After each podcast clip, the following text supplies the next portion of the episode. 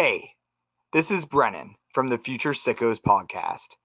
I enjoy watching hockey, but I also enjoy winning money watching hockey.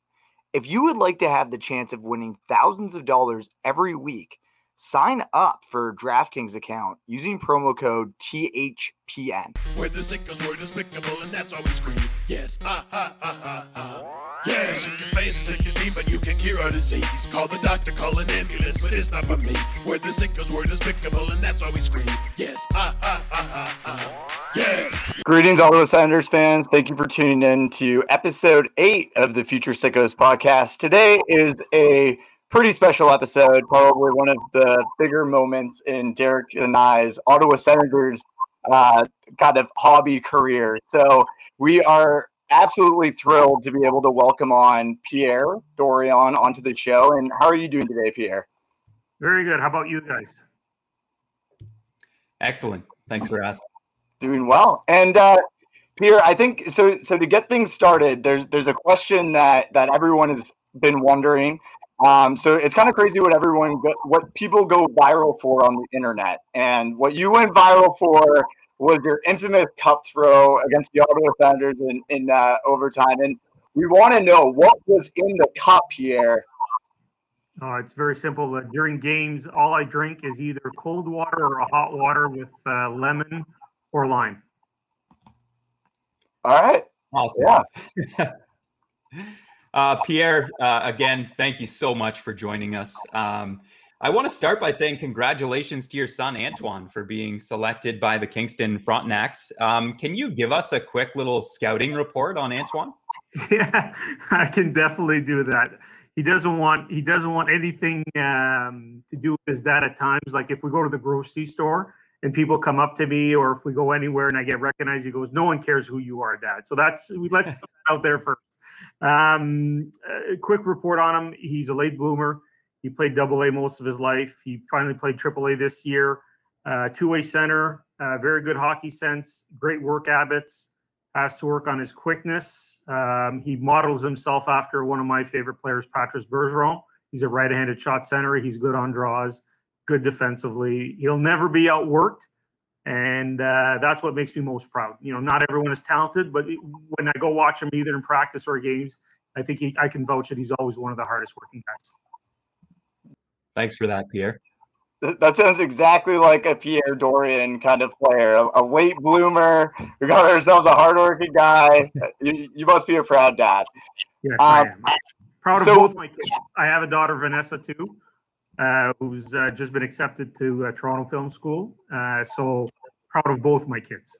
Awesome. Well, congratulations. That's awesome. Awesome news.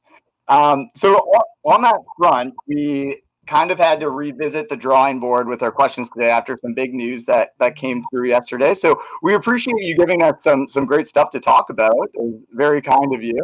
Um, so so our, our, my question with the the Pierre uh, McGuire announcement, it kind of sounds like it was something that was in the works for a long time, and it was a role that you really wanted to fill. And I'm kind of curious. I, I know in your uh, conference yesterday, you just stated that he brings a lot of a lot of exposure to different players, and that's going to be a major asset in his role. And I'm curious uh, what other duties you see him in. If you think that he'll be dealing a lot with the media, like what what what exactly you think? Uh... I think when you bring someone of uh, Pierre McGuire's uh, wealth of knowledge uh, and experience in many facets of the game, whether it was scouting, coaching.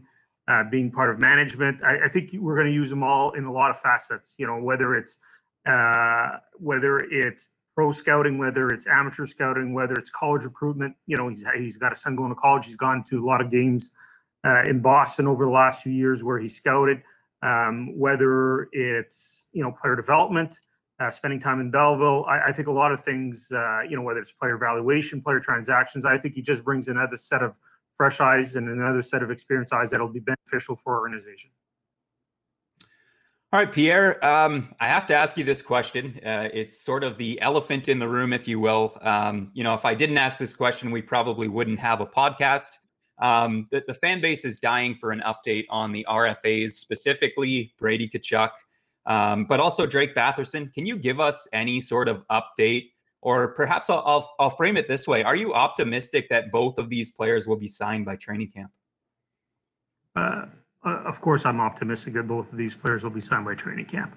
Uh, there's no doubt in our, you know, when we're looking as we're building our team, that these two players are big part of our team. Uh, we also got to sign Victor Mete, who could have arbitration rights. You got Filip Gustavsson. You know, we we know the importance of these two players, and as I've never done and never will do, or I don't negotiate through the media. And as with the Chabot announcement, it came out of left field, and we hope that with these next two, with these two players, and also Gustavsson, Mete, and a few other RFAs, that we'll be uh, we'll be able to announce them when it comes a time. Thanks for that. Uh, so, uh, Pierre, I, I want to move into the draft. Uh, yes. Last year, um, you identified some talent tiers just prior to the draft. Uh, if I'm remembering correctly, it was uh, something like three players in the top tier. We all know who those guys are now with Lafreniere, Byfield, and Stützle.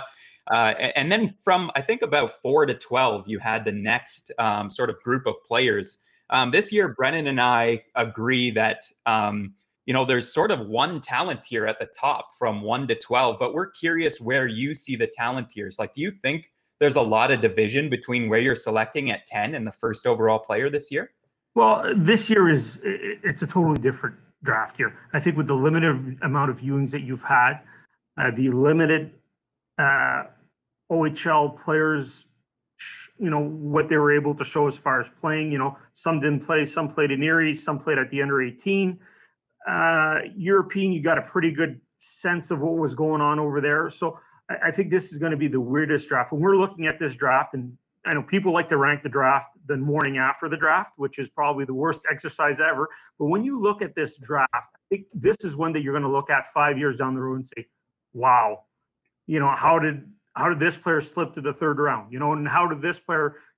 There might be a player next that was eligible this year that doesn't get taken that gets taken next year in the first round you know, just because of exposure. So it's so difficult. And not that I'm trying to avoid the question, you know, I, I think where we are, the Ottawa Senators, we're in a good spot. And it could be, you know, in taking part of the meetings, it could be almost a one to 15. And then you fall into another bracket. And then, you know, depending where the next group is. But we still, you know, we have a first and two seconds uh, San Jose's second part of the Erik Karlsson deal, and our own second. And um, we feel we're going to get three good hockey players. After that, it's a bit more of a crapshoot this year. Not because the players aren't talented. Don't get me wrong. It's just we don't know them as well. But the 32 teams that we'll be picking this year are in the same boat. Does that mean that this might be the year to take risks, or does that mean that this is more so a year to kind of stick with what you know? I think you know, I think you can always take calculated risks as scouts, know, and knowing the background of the player, knowing the player, you can always take calculated risks, and our scouts are outstanding, so they'll know what calculated risks to take. But I, at the same time, you can try and take a home run. We're a team that has a lot of prospects, so we can afford maybe to, to gamble on a home run. But you always want to acquire as many quality assets as possible through the draft. I, what Brennan's really dying to know is what what's your philosophy on drafting a goalie uh, within the top ten? Now, to me, if he's the best player, if he's the player that will help you win at that point in time, uh, you have to take him. Like if you feel that this guy is uh, Carey Price type of Vasilevskiy type, if you feel he's that good and he, he could be a component to you know having a cup run, whether it's in three, four, five, six, seven, eight years, and you feel that's a missing part, or he can be your MVP, you have to look at it. Wonderful. So, what one thing I wanted to touch on? So, you stated um, that a lot of people like to revisit the draft the day after the draft, and that might, might not be the best exercise. And a lot of people who revisited the draft after last year's draft kind of scratched their head at the Jake Sanderson pick at five. And you know, I, I do have to say, Derek and I are both we're, we're both massive fans of Sanderson. We were stoked when he was selected fifth overall, um, and I think like anyone that was questioning that decision is questioning themselves now. So I'm really curious if you could kind of take us through that decision of what made Jake that choice? What what the reason was that like he was the clear cut guy at, at, number five? Because obviously last year was a tough year. There was a lot of guys that brought different things to the table. Yeah, no, and that is a great question. For for us as a group and myself included, uh, obviously when it comes to the top of the draft, like the Brady Tkachuk year, I'll go out and scout more. And obviously, I saw the players that were available um, that were available for a pick at five. Um, I spent quite a bit of time in Germany and Europe, and then you know saw all these players in the draft. And our our thought process is we felt Jake was the best defenseman available. We thought he brought a complete game. If you watched him in the first half of the year compared to the second half of the year, his offensive dimension, uh, it grew on him. But at times, there's adjustments that players make at the start of the year. You, never know. Was he battling a little injury? Was he not comfortable with his partner? Were there underlying circumstances where maybe his coach told him, okay, in the first half, we don't want you carrying the puck as much or just defend, you know? So we don't know any of these things. You know, we do try to find out as much as we can. And and with Jake, you just saw his game blossom through the year. And when you look at the details of his game, and that's the one thing that impressed me the most, his stick details, his feet, how they angle, how he defends, how he extends a stick, how he can log important minutes against other teams' best opposition and still be of qual- a quality defenseman. So those are all the things we were looking for. And the no slight against anyone else that went before or after, but you know, it's no big secret. We we had him as the highest defenseman on our list, and we were ecstatic when he, he was there.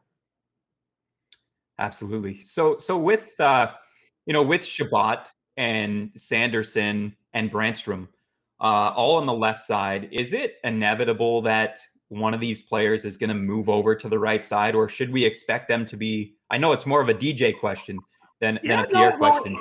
No, but and it is definitely a more DJ question. You know, anyone that knows anything about me, uh, I'm hired to manage a team, and we hired a really good coach in DJ to coach the team.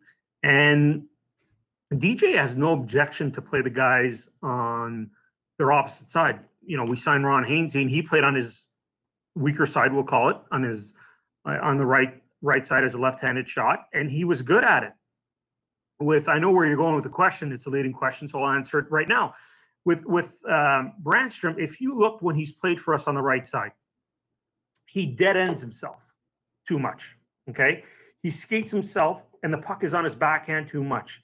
Down the road, when you're played five, seven, eight years, then you're probably better to make that adjustment. But when you're the toughest position step in the NHL, without a doubt, if you're looking at forwards or defense, it's not even close. Forward, you can hide to a certain degree. You know, we could hide Timmy Stützle this year when he was minus four in Vancouver and struggling, and he, I don't think he wanted to get back out on the ice. You know, and but when you, you can't do that with the defense, and that's why you know you look at how you angle to defend, you look how what you do with the puck, you look at your transition game, and you know DJ has no objection to play the guys on left or right. He just wants to play them on the side that they'll have more success. And on this one, I have to agree with my coach when he says that he's way better suited. And if we, and you know, it's too bad that we can't have an hour here and I could show you about 10 clips where he dead ends himself and he's not as effective. And it, excuse me, it's nothing against the player. Like we've tried it, it didn't work, you know, it, it, and it's not that it's not that we don't want him to have success on the right side. It's just for his development and the best course of action to him to be the best defenseman as early as we can, he can be is playing on the left side. So, so just a real quick follow up then: is Jake Sanderson more suited then to? Because I because I, I guess we're we're left with the same question, right? Which one of these guys is going to be more comfortable playing on their opposite side? Has he been tried and tested on his opposite side? Jake has played on some on his right side, but you know, for us, it doesn't matter. Having a left side of Chabot, Sanderson, uh, or what, whatever order you want to put it in is actually really good because you look at it. Chabot plays a lot of minutes, gets a lot of offensive zone starts. Sanderson, when he matures, can take a lot of those minutes, play against the other team's top line when he matures. You know, we're not saying when he's going to step in our lineup probably at the end of the year, but when he matures. And then you have a Brännström who can play all situations, can play your second power play, a really great transition, really great puck mover, just the adaptation. So having those three guys on the left side is not a bad thing. It's uh it's uh, what's the expression uh, of riches? Um, Embarrassment of virtue. Yes, thank you. So so it, it's a good thing. And sometimes we gotta like we're always in a race for all these prospects. And I love prospects. I come from a scouting background. Excuse me. I had almonds and it's been stuck in my throat ever since. but with these prospects, we're in a rush to to make a judgment call on them, and we don't realize how many good players have gone through waivers because they were rushed. And it, it's just, and how many times an organization gives up on a guy? Eric Brännström's 21 years old right now. Like, let's let's be careful when we assess his ceiling and what he can do. And you know, it's unfortunate with the injuries that he had last year because he would have started with the team, but unfortunately, things happened and he was exposed to someone who had COVID. He didn't have it, but he was exposed to someone who had it. So we had to follow the guidelines and the rules. And, you know, and that's one thing we were going to do next last year. You know, every guideline and rule that was put in by Ottawa Public Health, the Ontario provincial government, the Canadian federal government, we were going to follow to it to a T. So, uh, you know, and I think as the season went on, we had we saw some really good things from Eric Brännström, and we saw some growing pains from. Him. But you know, I think uh, we, we know he's going to be a good NHL player, and he'll he'll determine whether he's a top two, top four, top six. You know, he'll determine where he fits in. Incredible. Um, on that note, I know that you you do have you're a busy guy with, with a lot of things on your schedule, so I, I, I want to move on to one of my later questions. Perfect. Um, so so one of the one of the questions that I have, and, and I apologize that it might not be um, the easiest question question to address. But I do just want to say so after the past year year and a half surrounding the Ottawa Senators, there's been a tremendous amount of optimism as we've entered this part of the rebuild where we're starting to see the results of all of these prospects coming in, and we're really kind of starting to see the vision of that plan become assembled. And I'm very kind of curious um, if you're able to discuss kind of like that infamous conversation of, of any degree that you had with Eugene um, which led to the the plan of, of unparalleled success. And kind of like, I'm curious if there was a certain template that you were looking at when you were like, okay, you know, like we really have an opportunity to gain a lot of quality assets right now. Um, we might be in a position where, where we're kind of like inconsistently making the playoffs. Why don't we try to plan for something down the road where we're going to be a, a can like a contender or competing for a very long time? No, you know, the, the plan came about. Um, it was February I think in my second year as general manager, we sat down and you know we could be a team that could be in the playoffs one year, miss one year, in the playoffs one year, miss another year, and we just felt uh, that for us to have the longest term success, that we needed to do a rebuild, and we had some good assets, and you know they, there were some unpopular decisions, and we we feel that we've made some good trades. You know, it, it's unfortunate that sometimes, you know, some trades, you know, you're getting the maximum return, other trades the market's not there. You know, people don't know sometimes some of the trades we've made. Maybe I was negotiation negotiating with only one GM. There were one team interested in a player, or there was maybe only two teams and one offer was almost ridiculous. So people don't know that. And, and and I you can question everything and our fans are great and you can question anything, but we just felt at that point in time that this was the route to take. And we knew with, you know, our great amateur scouting staff led by Trent Mann, myself, um, knowing a lot of the younger players in the league, guys like we picked up in trades like Josh Norris, you know, you know, guys like that that we knew would would be impactful players as, as we moved along. I think Eric Brännström will be an impactful player to a certain degree as moving along. That this was the right thing to do to have. So every time the puck dropped, we knew we'd be a playoff team. Now, there's been a few hard years. We're not going to debate that, but going from there, but because no one ever talks about in that year that we had all these top end players and we were still 30th or 31st or 29th, you know? So it was time, maybe the mix wasn't right because they're all great players, but it was just time to make a change. And, you know, I, I, think a big part of that is when we hired DJ, we really made a great culture change. Uh, he knew what to do with young players and the development and what he did in the past few years. You know, there are some games, you know, if we're trying to win the cup this year that some of the younger guys probably don't play in the last 10 minutes, but the experience they gain this year from playing in those last 10 minutes will be beneficial for us, you know, uh, when we're in the playoffs and the games really matter. It's the same thing as, you know, we brought in a lot of veterans this year.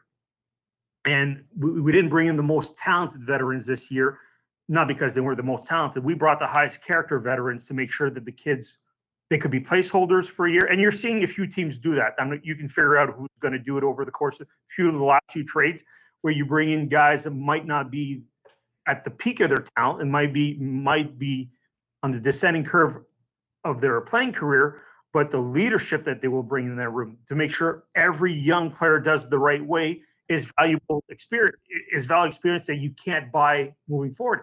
And that was one of the plans we did. Now, every not everyone panned out, and we tried to, you know, I'll probably have to tell you that one guy will, was maybe trying to hit a home run, and as a placeholder in case Stützle didn't work, you know, when we signed Galchenyuk, I don't mind telling you guys, I think a few weeks before Stützle had broken his hand, we didn't know how long it was going to be. So we had to protect ourselves, you know, in case Stützle couldn't play, in case it was, you know, you never know what happens with the fracture and every going, all these things. So there, there's always a method to the madness in every move that you make, especially when you're last year when we started the season at that critical part of the, the, the rebuild.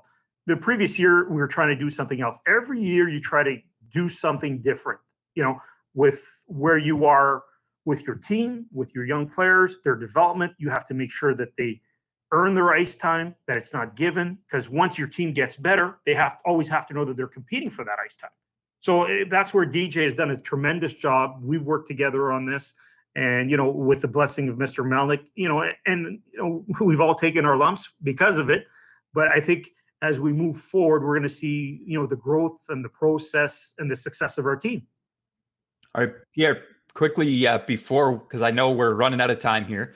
Um, mm-hmm. This is a question that I have to get in for the fan base. Everyone wants to know. There's speculation in the media. Um, you guys are hoping to acquire a top line center this year and a top four defenseman potentially. Um, would you say that's an accurate description of what you guys are aiming to do this off season, or is that something that comes later on? No, we're always looking to improve our team. Uh, you know, there, there are certain positions that, uh, you know, it's no secret that we have to, there are certain positions that we have to improve upon. I think we have to improve upon our depth. Some of our younger prospects are not ready to step in. You know, they're, they're pegged for Belleville. They're going to have bigger roles in Belleville. We don't want to rush them. Um, you know, a, a, lot of times we could have brought Josh Norris up a year ago, but we felt the best thing for his development was to stay in Belleville. We gave him a little taste um, you know, it, so it's making sure that we still have that internal competition, uh, but at the same time, I would have to tell you that, of course, there are certain positions that we've targeted in the off season, and we know that uh, you know to take the next step that it's going to be important to have uh, as good as depth as possible. Wonderful. And and on that note, um, as, as, we take off, I think someone that a lot of Ottawa Senators fans always really admired, and someone that I know was very close to you as a close friend, was Brian Murray. And I was wondering if maybe there was like one little piece of advice or or any life lessons that uh, Brian had taught you that that you might want to leave us with today. Well, I, I think the, the one thing is Brian and I used to pretty much. Uh, we, I think we both like to eat. We used to go to lunch almost every day together. Uh, and, uh, you know, there were a lot of life lessons. I think one time um, I was really mad at the refereeing, and he just said, Pierre, calm down. And not that I was, I was just mad, you know, about what had happened. He goes, here's the pro, how do you go about the process? You phone the head referee tomorrow, you talk to him calmly and see if he'll reason with you. And at the end, he goes, you know, Pierre, it's just a game. So he, he said, like, don't, you know, as much as I, we all care. Uh, I think the most patient person in my life is my girlfriend because I live about 32 minutes away from the rink. And when we lose a game and we drive back home together, I don't think I talk to her for the first 29 minutes because I'm so mad. And there have been quite a few losses over the last few years. So we have to realize as much as everyone knows about my passion, our management staff passion, the coach's passion, our players' passion, is it's still just a game. That's awesome. Thank you so much, Pierre, for joining us. Uh, we really appreciate pre- appreciate the opportunity, and we hope that sometime in the near future we can catch up again. Thank you so yeah, much, Pierre. That'd be great. And Jada's in my prayers all the time. Best of luck to you guys. Okay. Thank you very much. Well, that was good. Yeah. so that was uh, Pierre Dorion, the general manager of the Ottawa Senators. We were blessed with an opportunity to uh, to talk to the GM. Not many podcasts, uh, you know, get that opportunity. Um, so that was huge for us, and uh, we hope that uh, we were able to address everything in the you know the short bit of time that we had with Pierre, and I think we got you know most of the burning questions out of the way that the fan base was uh, you know hoping to hear. We hope we did you guys justice. Uh, what did you think, Brennan?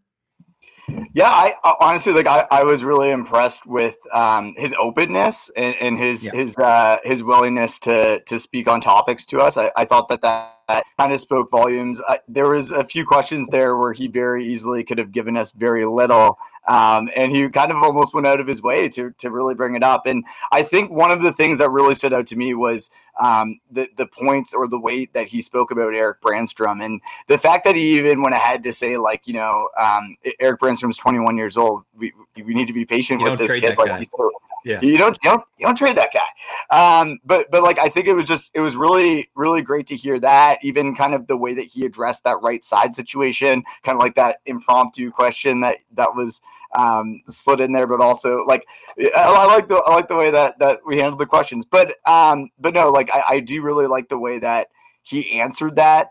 Um, I, I felt that um, he was really honest, and I think that it was something that kind of like a lot of fans were already sensing. Um, so to be able to get that clarity is is is pretty cool.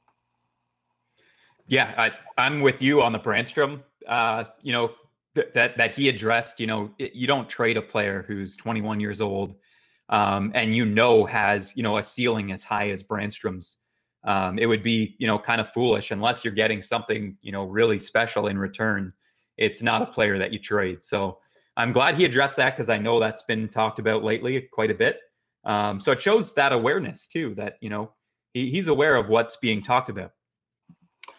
Yeah, yeah, definitely. Like I, I, I don't know if it's um, tuning into Twitter and seeing all of the hot takes that come about it, or or what exactly it is. But I think that I think that's something that um, is really important to remember is that kind of like general managers or, or anyone really that that's in an, any sport or industry like they're watching the same games as us. And, and i mean like they're going to know even closer than we are because they're going to be so so much closer and so much more involved in it. And I think even just kind of the way that he reflected on the different steps of the rebuild and kind of like you know like this year this or last year this was our intention. We wanted to bring in veteran guys. And you know Galchenyuk was kind of like a, a home run type player just in case something didn't work out. And they kind of doubled down and just kind of knowing like those methods to the madness because at the end of the day there there's reasons for every decision that's made.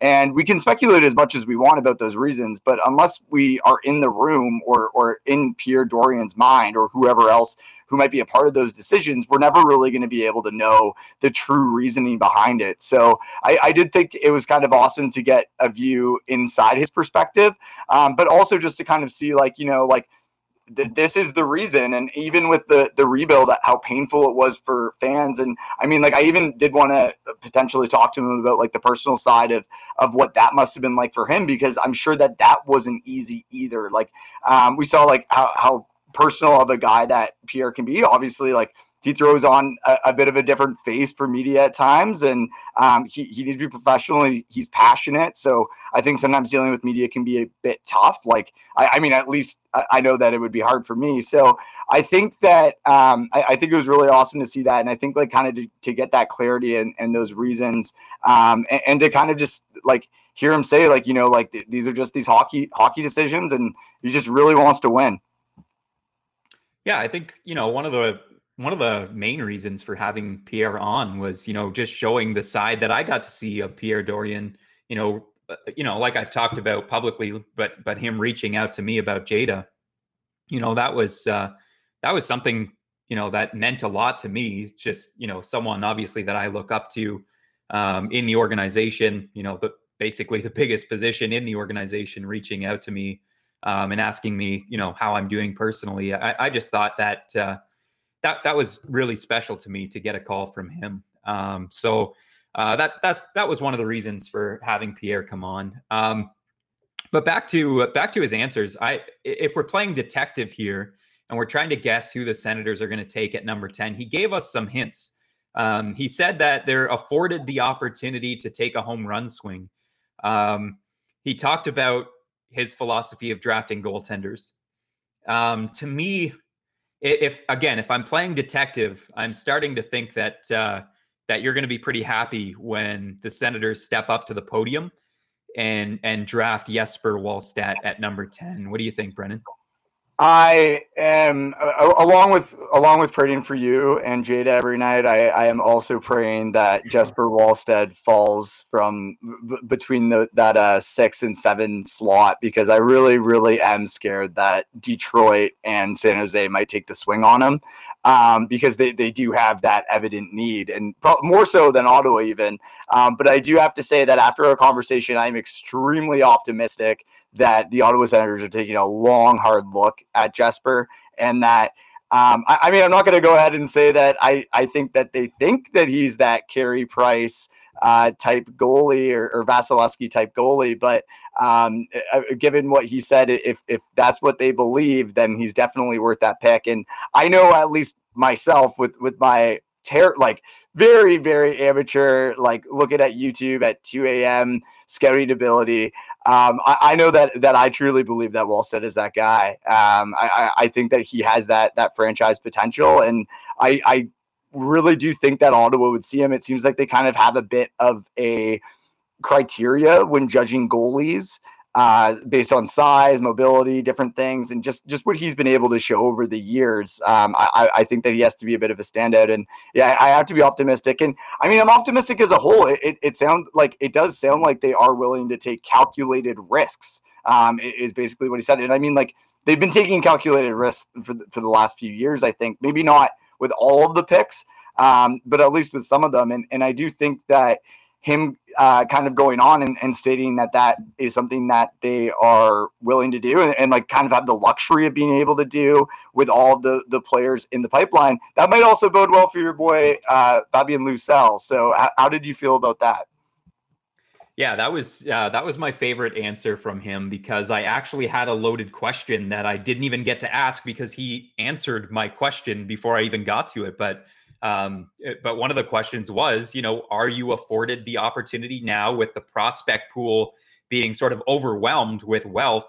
Um, are you afforded the opportunity to take a calculated risk, sort of a home run swing on a player with a high ceiling, with a lot of skill, but maybe not as certain of a floor as some other prospects around? Because they typically take, you know, I want to say that the safer player who still has a high ceiling, but but a little bit more of a safer player. So um, so I was really pleased with that answer because it it sort of presents the opportunity that he selects both of our guys. I mean, it, you know, it could be Wallstedt, it could be Fabian Lysell, who came on our show and told us he had a good interview with the Ottawa Senators and felt really good about it.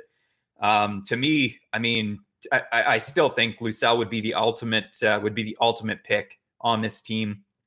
But I've warmed up to the idea of Wallstedt um, especially having watched this year's Stanley Cup final and just seeing how good Vasilevskiy is and, and how important it is. I mean, you have Price versus Vasilevskiy in the final. It really does highlight just how important it is to have a number one uh, top tier goaltender. And you look at teams like Colorado that, you know, ultimately failed to achieve their goal. And, and to me, that was the best team going into the playoffs. Um, but not having that top tier goaltender, it makes a difference come playoff time.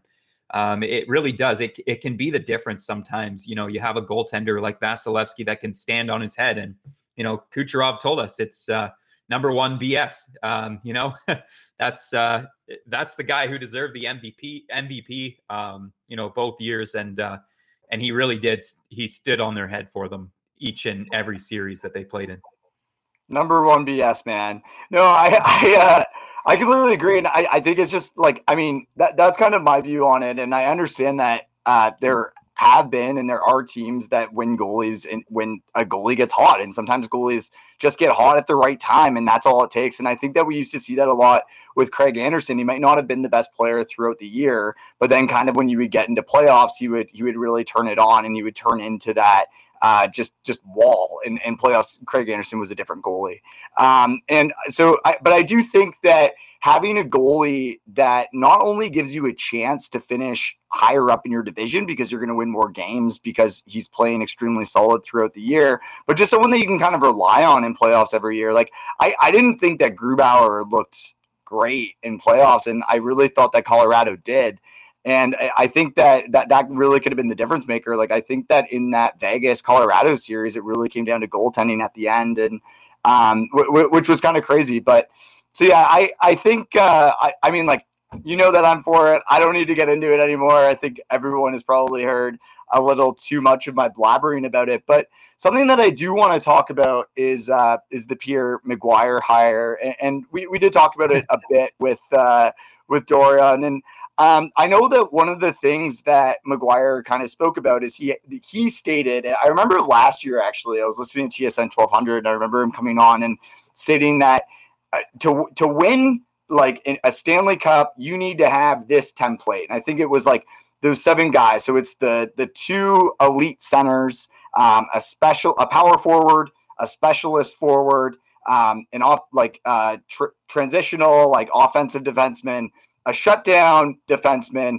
and a elite goaltender.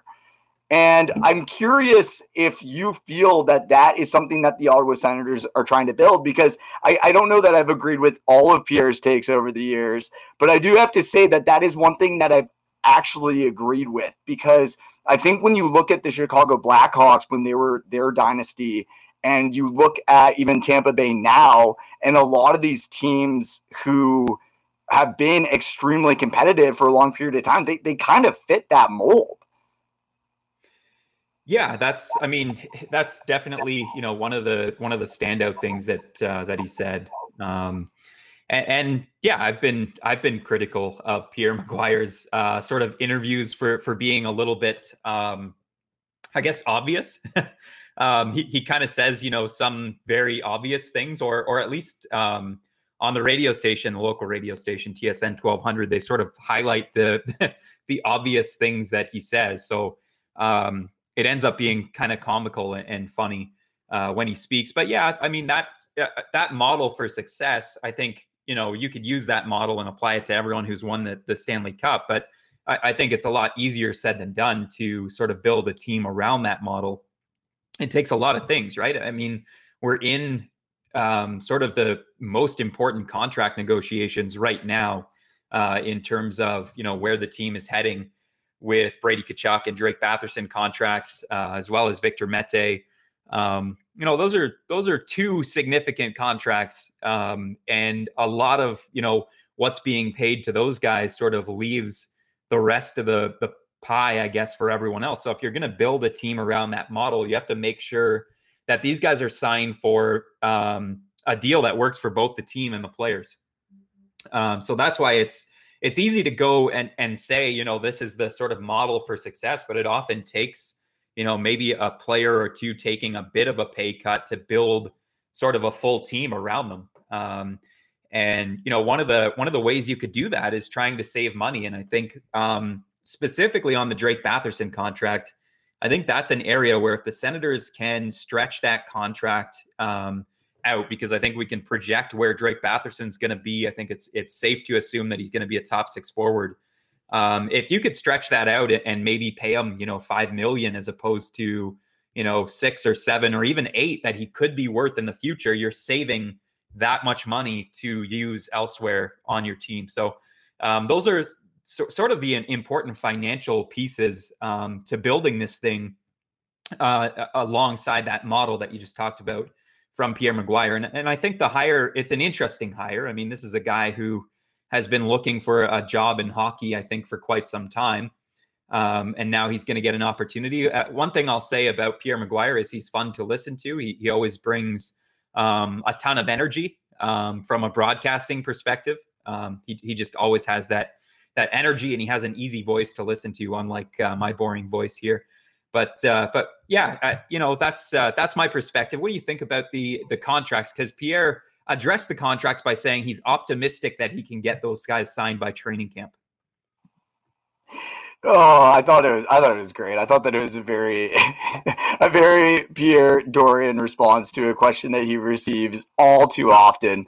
Um, but but no, I, I do have to say I, I was extremely impressed actually that he brought up Victor Mete because we had spoken about it before and and we didn't know that we would or like we didn't know if that was specifically something we would touch on because really the kind of focus was on Batherson and Tkachuk. But but the fact that he did bring up Mete um, in his contract as well, I thought was promising. And I mean, like he mentioned that he has arbitration rights. And I think that the Senators organization and Pierre Dorion are, are very aware of what they have in front of them. And the fact that he referred to Tkachuk and Batherson as being two key pieces made me extremely optimistic. Like, I think that the fact that he said that those are two guys that are going to be very very important and in, integral part of that of that rebuild and of that success moving forward.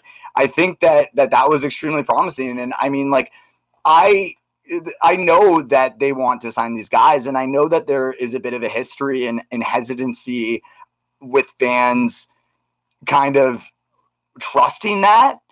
However, I think that this time is different like I know I know it's one of those things to say, but I really do feel like this is this is something that has been in the works for such a long period of time and they've laid so many different tiles down and so many different pieces that it's like they want to make sure that they sign these guys but they probably have like an exact amount that they know that each of these guys are worth and they probably have time frames for for when these guys should be earning that money and for how long because it's all going to basically fall down like a, a, row of dominoes if it works perfectly, right? So it's kind of just one of those things. I think Pierre Dorion is lining up his dominoes, and I think that um, like like I, I I truly believe that they are just trying to work on a deal that's going to be best for long-term success for this organization for both of those guys. And I think another thing too that we have to realize, and actually something that I want to touch on is um, just how some of this stuff can sometimes be out of the general manager's control and out of the organization's control.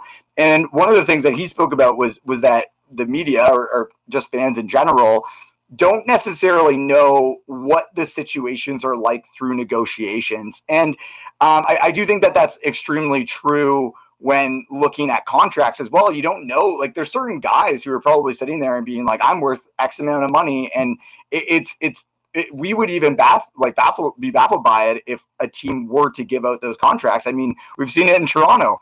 Um, but, but I do think that when like that also applies obviously to the context that he was speaking about it in, uh, which was regarding trades. And I was curious if, um, if you felt that that might have alluded to something if we were playing detective again if you felt that when he was saying like you know you don't know what those offers were um, do you think that there's any trades that that might have been um, kind of specifically addressed to i think we kind of know it, it wasn't Erik Karlsson so. Well i mean it, maybe maybe it was. I mean at the time you look at the Karlsson deal at the time a lot of people thought that was a horrible trade first off.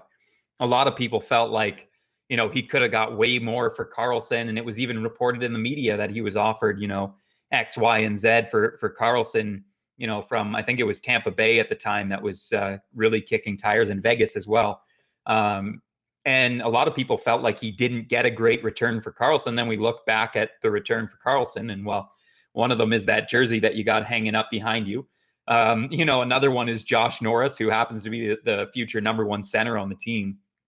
I mean, those two pieces alone, absolutely phenomenal return when we're looking back. And then, of course, Karlsson goes and signs for $11 million in San Jose with that injury trouble. And you're looking back on that situation now, and uh, everyone's eating their words.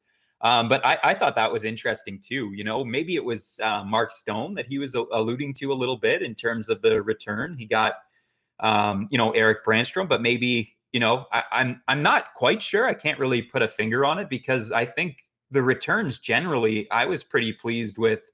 You know, most of those big players, I thought he got a, a pretty generous return for each of them. Even Matt Duchene at the time, I thought the return was was pretty good. Um, but that's one that I guess you're looking back on and you're saying, you know, maybe he could have got a little bit more. But uh, but but really, I mean, at the time, that seemed like a pretty good deal, especially for a player on an expiring contract um, and, and, a player that just, you know, quite frankly, didn't really work out for the Senators the, the way that they had hoped. Um, I thought, you know, the, the returns were pretty favorable uh, for the Senators. You could argue that Mark Stone is, you know, maybe the outlier there. And we talked about Brännström actually for a lot of the episode, and I really liked uh, Pierre's sort of analysis and how he said he could show us, you know, several clips of Brännström playing his offside and, and, sort of where he's struggling right now to play that offside and, and how it it's it's a journey for young defensemen uh, to to get to a stage where they're comfortable to play the offside. but I'm glad I, you know, threw that that question in with Brännström and Sanderson and just trying to figure out, you know, who's going to be the guy to play the other side, or are you guys comfortable rolling, you know, three different decors, uh, or three different defense defensive pairings with, uh, you know, Chabot, Brännström, Sanderson. I mean, that's a that's a heavy de- decor right there on three different units. Um, but yeah, I, I mean, uh, what did you think? Uh, what did you you think about the you know Brännström, Sanderson sort of fiasco of questions that uh, that we had lined up for him there playing on the offside? Do you think that's something that eventually will happen?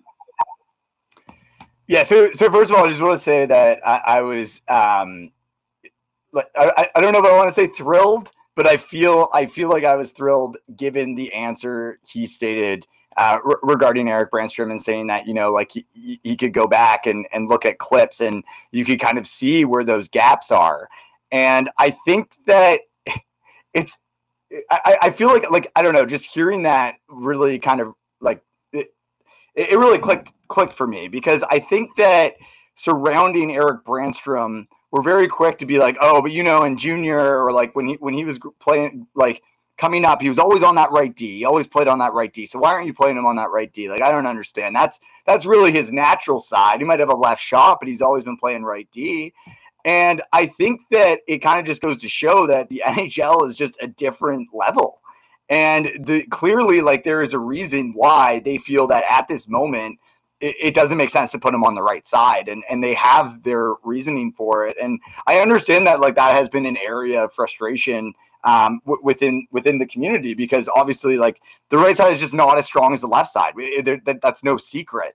However, I do think that if the the team believes that running those three different pairings with uh, like maybe elite guys on the left hand side of each of those three pairings, if they believe that that could be a recipe for success, then I, I can't see why it wouldn't as well. Like I know that um, I, I, think like Mark Methot spoke about it previously, how they kind of had um, like when uh, they were on their run, it was kind of like that that right side was stronger, and they kind of played like a bit of a style around that. And and maybe there's different styles that the Ottawa Senators can play if they do have that left side a bit bit heavier to be able to kind of um, free up those guys. Like you look at our left wing position, and it's probably our strongest position. Mm. And really, like those those are positions that when you're looking in terms of transition, like those that is the area of transitioning up the left hand side of the ice. Then may, maybe that's a strong suit. Um, so so yeah, I, I think like I think it was a really good way of addressing it. At the end of the day, Brännström is young, and I think that that was kind of all like eh, like that was what everything came back to that Pierre Dorion was saying regarding a lot of the questions with him or regarding a lot of the conversation. And I, I do think that um, he is is just being very real and just saying like, hey, like we're going to be very patient with this guy. We are patient with this guy, and uh, we're not putting him on the right side because right now there's issues. But we're not saying he's not going to play on the right side in the future. Maybe down the road he he does grow his game and he's able to kind of fill in those gaps and, and that becomes a better fit for him. Um, I do I do want to say though, I, I do personally think that Jake Sanderson on the right side is likely sooner. I, I think that having like I, I just think with the way that he plays the game, and I, I just know how thrilled um, even if it's not this year, a year or two from now, how thrilled Dorion and and DJ are going to be with his game. I, I wouldn't be surprised if he kind of got that stint. Um, and, and, maybe that was something that uh, Pierre was also speaking to when, when he was saying, you know, like when when Sanderson comes out, they believe that he's going to be that shutdown guy.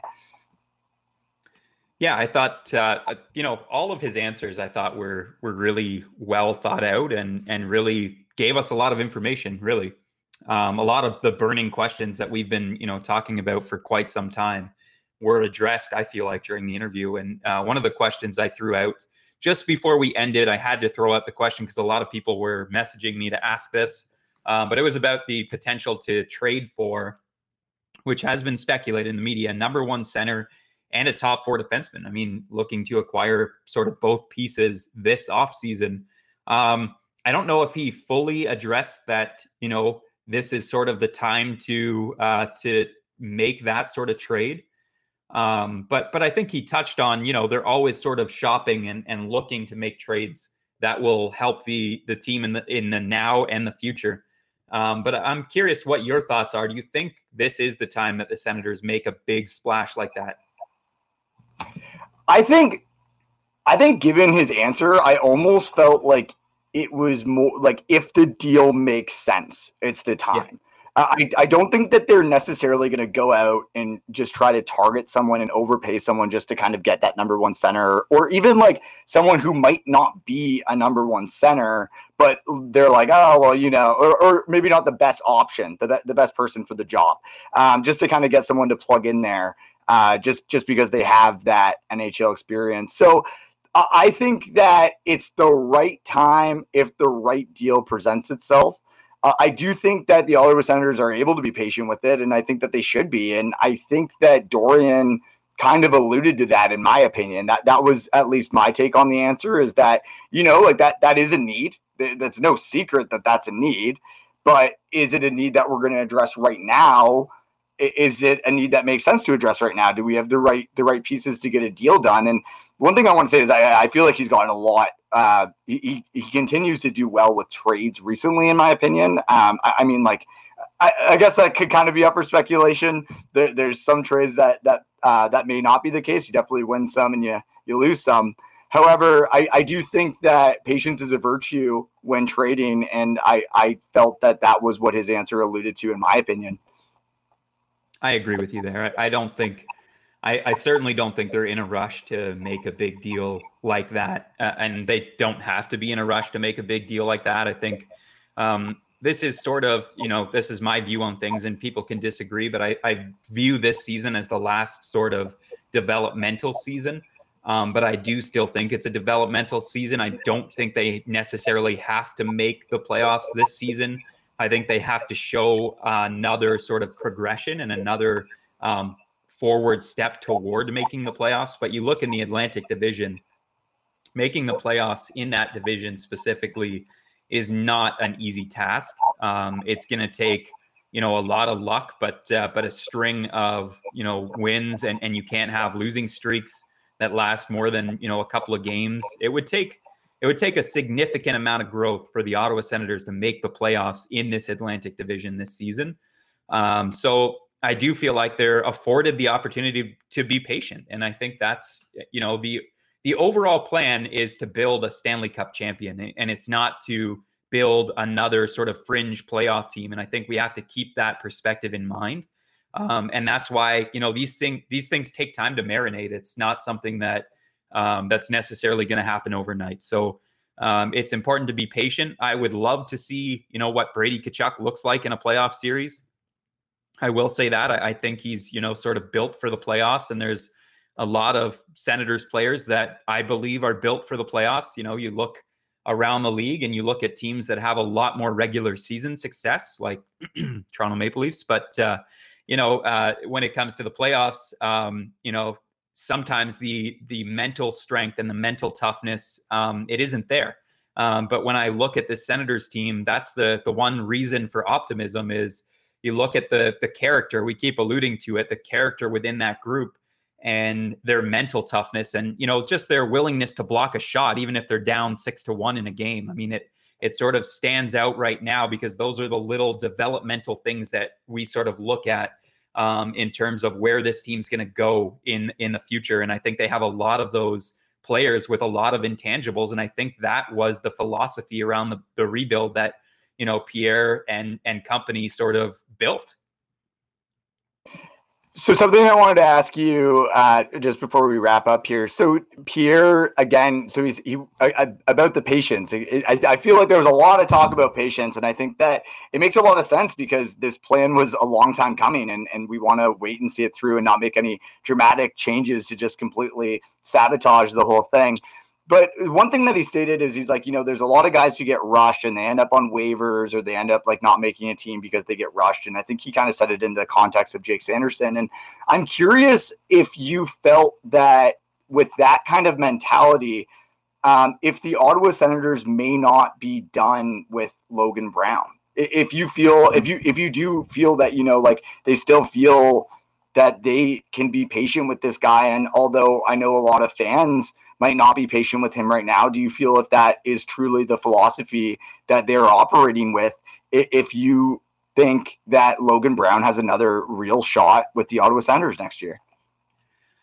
You know, I'm I'm actually a little disappointed that we didn't frame a question around Logan Brown, just because that was one of the burning questions um, at the end of the season. But uh, but something that actually completely slipped my mind. I almost uh, you know planned for the team without Logan Brown right now. Um, you know, and, we've been doing that for a couple of years now. Like everyone's like, oh yeah, Logan Brown's going to be traded. He's going to be traded. He's going to be traded. Um, but yeah, I, I, thought, you know, when he brought that point up, I really genuinely feel like he was talking more about Brännström, and that's sort of what's been circulated in the media more recently. Is that you know Brännström's the guy that could potentially be traded in the future, or maybe doesn't fit uh, because of the you know the undersized sort of defenseman that they currently have in Brännström and uh, Mete. As for Logan Brown, honestly, Brennan, I I think patience eventually runs out. Um, and, and I feel like Logan Brown, you know, has sort of soured on the organization. I feel like the organization has probably soured on Logan Brown. Would I like to see him stick around and get one more opportunity? Yes, because I feel like there is some untapped potential. But when I go back to, you know, here's the the two sort of thoughts playing in my head. The counter thought is that, you know, there's the Toronto Maple Leafs you know side of things that we just touched on. But uh, Logan Brown would be a, a, real good fit in Toronto because um, I feel like he plays with that sort of mentality. You know, he's a great big hulking player who plays like a, a you know he's soft as a marshmallow sometimes. He, he doesn't uh, he doesn't play the sort of game that you would expect from a player his size, um, and he just doesn't seem to have that mental toughness that I think the Senators are building their sort of recipe for success on. So I feel like he doesn't fit in the system. I feel like it's time to give him a, a fresh look. You're not going to get much for him. So, you know, from a, a fan base perspective, um, Pierre touched on this, but, you know, he's not going to get the sort of offers that I see people are, you know, the, the number one player to throw into a trade. Um, you know, for everyone on social media is Logan Brown because they have this perception that he's going to be a, you know, a top line center in the league. And I just don't think that's the case. So, I think it's time to move on from them, give them a, a fresh opportunity somewhere else, and and just uh, they're not all going to develop into the players that you you hope they would when you draft. But in the Senators' case, I think most of the players have, and I think they've done an excellent job excellent job when it comes to drafting and scouting prospects. And I think uh, you know Trent Mann and Pierre Dorion do do a great job. Um, so we'll be pleased with whoever they pick at at tenth. Um, and I feel like we can be confident. And Dorion said he can get three good players from this draft. I feel like that will happen. But uh, I feel like the Senators have uh, probably spent too much time developing Logan Brown and, and, trying to find the right sort of situation for him. And, you know, he's injured more than Conor McGregor. So uh, I don't know. Oh, wow. All right. Well, on that note, uh, I would like to thank everyone for tuning in for for this episode. I, I would like to extend a, a, very important thank you to Pierre Dorion for taking the time out of his incredibly busy schedule and, and joining us on this. Um, it, it was truly an honor. I know at least like from my perspective, that was uh, w- one of the coolest things I've ever been able to do. Someone that I've looked up to for a really long time. So um, th- thank you so much for that. And um, I, I, do think it speaks volumes about about his character. But um, so thank you, thank you for everyone for tuning in, and and we really appreciate the support. Stay sick, San Diego.